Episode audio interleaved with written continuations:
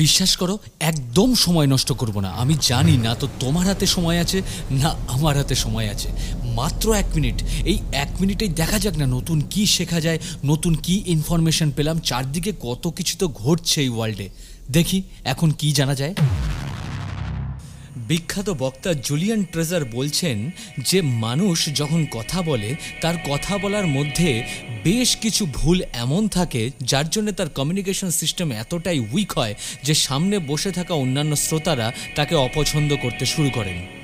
এই Julian treasure হলেন এমন একজন বক্তা যার কথা বলার সময় সামনে বসে থাকা মানুষগুলোর অন্য কোনো চিন্তা ভাবনা করার এক মুহূর্ত ইচ্ছে বা সময় থাকে না।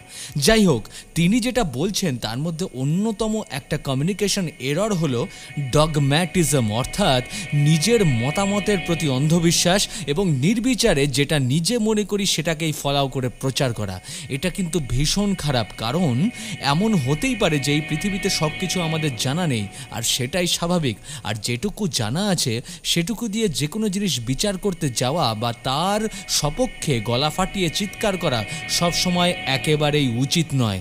তাই জন্যে ডগম্যাটিজমকে অ্যাভয়েড করতে পারলে তবেই শ্রোতা বা বন্ধুদের মনপসন্দ হওয়া সম্ভব নিজেদের কমিউনিকেশন সিস্টেমে।